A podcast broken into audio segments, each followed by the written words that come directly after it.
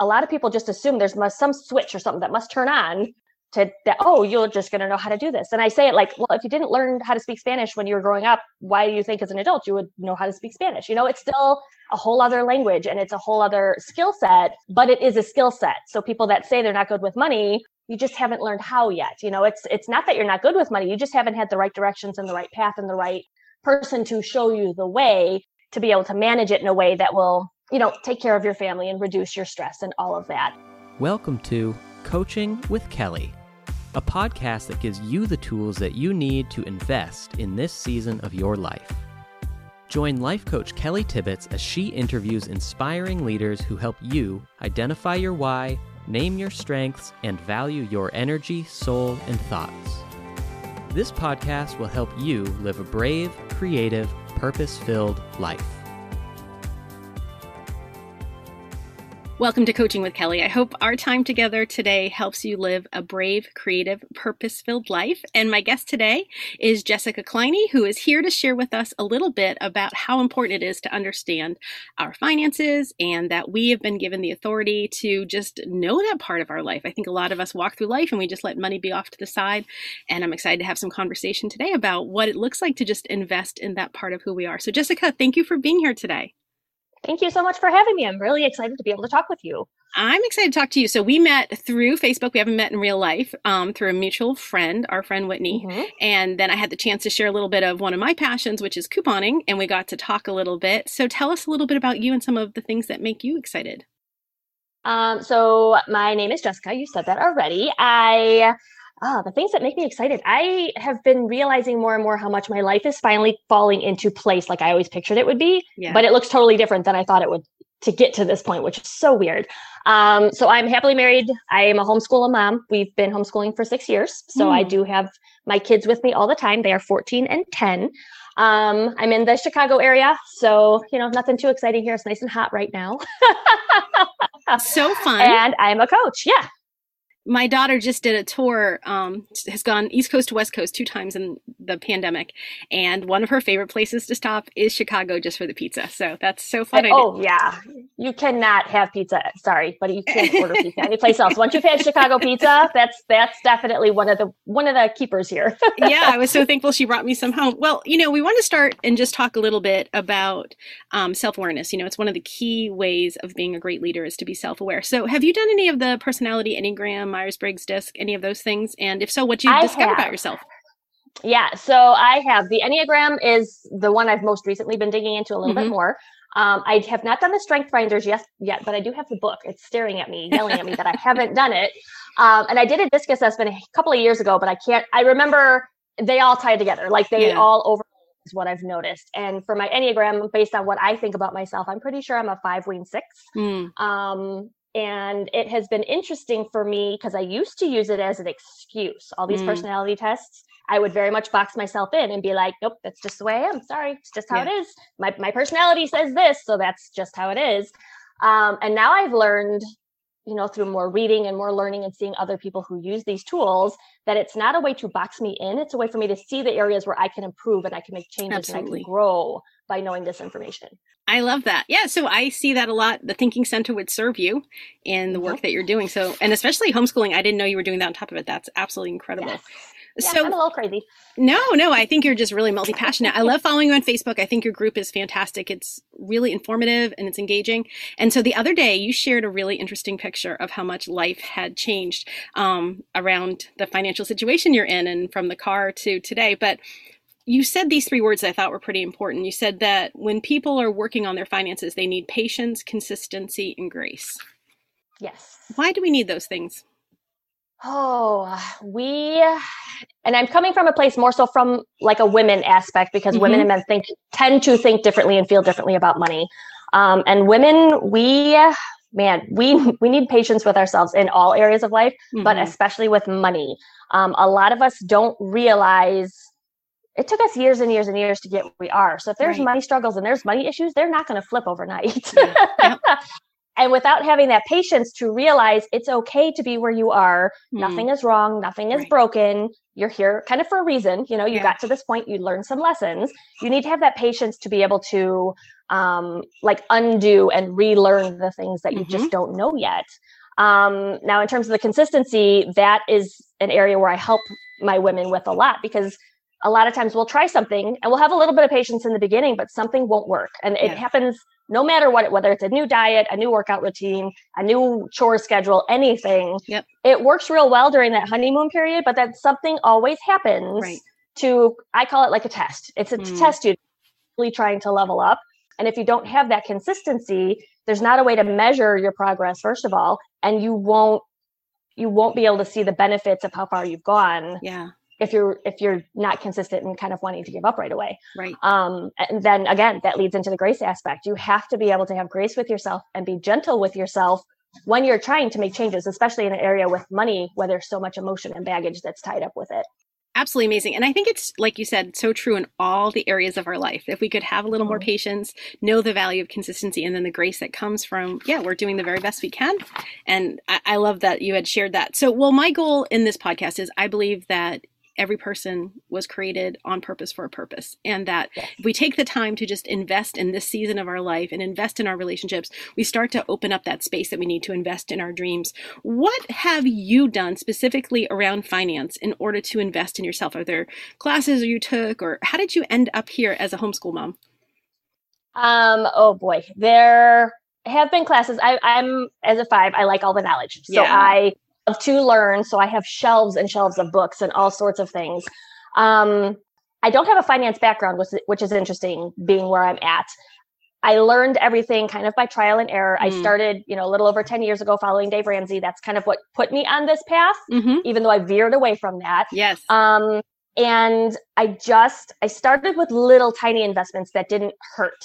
Mm. Now, some backstory I'm a recovering money hoarder, is what mm. I call myself. I am a saver. I'm really good at saving money, not so good at spending money, which is a problem just as much yes. as the other side. Yep. and so I would always, quote unquote, invest in easy ways that really didn't make the changes yeah.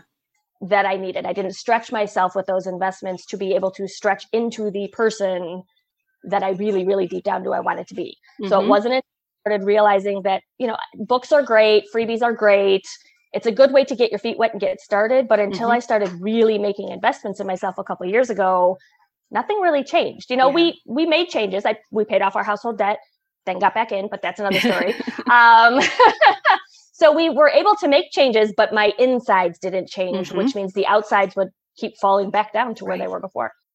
That's amazing. And I feel like my path is very similar to yours. I, until six years ago, had never really invested in myself. I went to college and I mm-hmm. invested there, but after that, but then I discovered um, coaching about, I don't even know now, nine years ago when I got my first coach. And since then, it's every single time it's time to invest in a new leader, a new person to speak into mm-hmm. my life, there's that conversation that goes on. And then when I get to the other side, I'm always so thankful that I took the time and I invested the resources to right create this version of me. So that is so exciting. So I love that you are advocating that other women can do this. There is no special path oh. that you need to be on.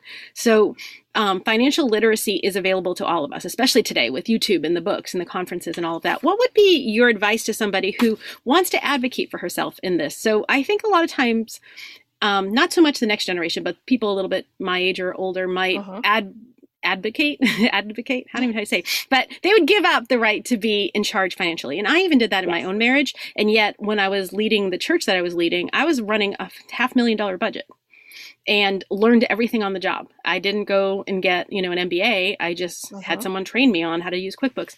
What would you say for someone who's sitting here and she's realizing yeah i'm ready to take control over my finances. What would be one or two steps that you would encourage her to do um, first of all, just make that decision one way or mm, another. Mm-hmm. I am a big fan, and, and like you said, it tends to be the man's job. He's the one who, you know, in a in a uh, how do I want to more traditional this? kind of experience. Correct. Yeah. You know, he's the one who makes money. He's the one who quote unquote pays the bills. But that wasn't how I grew up. Like my right. dad was the money maker, but my mom was the money manager. Mm. So I learned relatively quickly that I could still be the one to pay the bills, Yes. even if I'm not the one that makes the money. And I was fortunate that my husband was happily willing to give that all over to me when we first got married. Um, so my situation's a little bit different on that side. But as I've talked to women, there's a lot of women in the same position where they Mm. may bring in some money, but they're not necessarily the main breadwinners and they're paying the bills, but they, w- this isn't something we're really taught growing up. And Mhm. once you become an adult, a lot of people just assume there's must, some switch or something that must turn Right. on to that, oh, you're just going to know how to do this. And I say it like, well, if you didn't learn how to speak Spanish when you were growing up, why do you think as an adult you would know how to speak Spanish? Right. You know, it's still a whole other language and it's a whole other skill set, but it is a skill set. So Yep. people that say they're not good with money, you just Mm. haven't learned how yet. You know, Yep. it's it's not that you're not good with money, you just haven't had the right directions and the right path and the right person to show you the way to be able to manage it in a way that will you know take care of your family and reduce your stress and all of that. Um, so the first step is obviously just making that decision like hey i want to learn more. And then if you are married you know to have that conversation with your husband get yourself involved make sure the two of you are working together. And at some point even if he's not willing to give up the reins right away because i know there's marriages like that where you know there's almost like a like a waiting period before he's willing to pass it off completely. But make sure you're getting involved. Don't just assume everything is don't assume that you can't handle it or that you can't do it um, and then same thing just kind of start on the path find some books find some people who are where you want to be and just start to follow them and learn from them And that's p- part of the point of your Facebook group, I think, is a place where you can be surrounded with other people who are on the same path. So a lot changed last year. You know, I don't know if you were doing in-person seminars and suddenly everything went virtual. What did what changed for you and for your company um, with COVID? Um, not a whole lot, to be honest. I've always been virtual. Um, When I first, I actually launched my business right before COVID hit. So um, I had planned on doing in person workshops, like local library type Yep. stuff. And when COVID hit and everything shut down, I that was my first chance to be like, okay, so now what? I had worked with a couple of clients that were friends who were local to me, so we did some in person, but some phone calls and stuff. And I started looking more into doing it virtually. Um, and I realized doing it virtually is actually a lot more freeing for Right. me and for the client because I can reach more people. It doesn't matter where they live. Um, there's that drive time in between, and you know, I forgot Yeah. that paperwork. You know, it's it's a lot easier, uh, quote unquote easier. Um, but I also learned as much as things changed and a lot of people were hurting, there were other people on the other side who didn't know what to do because they were getting like that extra support or the extra help or their husbands were home but they were still getting paychecks you know like things changed and people actually a lot of the people i talked to had more money and were better Mm. off because eating out they weren't spending on entertainment they weren't spending on gas so it was an interesting dynamic where on one hand you're seeing the struggles that you know a lot of people were having it was a hard time it still is a hard time for a Mhm. lot of people but then there was this portion of the population and i was included in that where life was actually doing pretty good and our finances were actually almost improving a little bit during that time but nobody wanted to talk about it because then they felt bad they felt guilty Mm. you know again all those emotions came up of why am i doing okay when these people are suffering Right. um, so it was just an interesting dynamic to see how much things changed and to see how aware people started getting with their money finally Yes. which is a big step which was a big step. You know, one of the things that happened for me, I realized is I didn't notice before we couldn't go anywhere how much emotional buffering I did by going to TJ Maxx and to Target and losing that. It almost took away the desire to do it once the stores opened up again. And so I think I became a lot more thankful for what I had. I appreciated that I didn't need as many things. And so I haven't really returned to that, like, I don't know, hobby of going shopping for the fun of it. And so I wonder if that's something others will notice. Well, what would be um, one piece of advice? You know, we try to come together just for about 20 minutes. And so Mhm. if someone is saying, okay, this year I've pivoted, I've lost my job, but I've found a new job, or I've decided to stay home and homeschool my kids, and I'm just finding the space in my life, and I want to take that step and own my own financial literacy. Um, I think of several people that I'm coaching who actually, they're not married. They're young women who are working multiple jobs, trying to save money, trying to get out of debt. And I think if I could describe one thing that they've done is sort of pull the blanket over their head because sometimes the amount of student loan is so scary or it just seems impossible, even when you're throwing all these balls in the air, to find a way to get all of these different bills paid. If someone has just been taking the bills and just leaving them in the closet or not opening the mail, and now they feel like they're past fear, like they just don't even know how to begin. Have you worked with anybody like that? And if so, how did you get them back onto the path to this financial freedom? And if you can, share the story of the two pictures and the difference that happened in your own life because you weren't always at a place where financially things were going well. Correct. So, first step is the scariest part about the numbers is all in your imagination. So, mm. the hmm. people that are hiding from it, that are not looking at the bills, that don't want to do it, the fear that you have is it's think about a little kid who's scared of the dark and they're mm. afraid of everything because they don't know what's going on. But as soon as you turn on the light, mm. it's not that scary. It's not as bad as they thought. Same kind of thing with the bills and the numbers. Yes, the numbers are there. The numbers are probably going to still shock you, but a lot of times your brain is like spinning out of control, mm-hmm. thinking you are so much worse off than you actually are. So that step is really just getting the awareness mm-hmm. of what the mm-hmm the actual that's and that's one of the first exercises I do with my clients. It's an awareness exercise. Where's the money going? Like actual numbers. Don't guess because your brain's mm. going to overreact. Yeah. What are the actual numbers? Sit down, figure it out. What's the money coming in? What's the money going out? How much debt is there? And just lay it all out because once you can see the numbers and you can see the data for it, it helps to strip away some of that fear and that emotion that goes yeah. along with it mm-hmm. of just the of not knowing where you are. Right. And so you've been in that place before where financially life yes. wasn't easy. Tell me about that. There was yes. a picture of you. that yes. So we um uh, oh man. I feel like most of my life has been a struggle, um, even though it wasn't. You know, it's again that fear aspect of I feel like there's never enough and there's a struggle mm. and paycheck to paycheck and all of that. Um, and we had, I mean, you know, I had a nine to five job. My husband was working, and we decided when I had kids, we struggled you know, with infertility issues. So once kids came around, I wanted to be home. Hmm. So that was a big shock to the system in a time where it's a lot harder to live on a single income. Mm-hmm. We had mm-hmm. to figure it out because that because of a choice. You know, mm-hmm. we didn't mm-hmm. have to figure it out. It was a choice that I made to do that.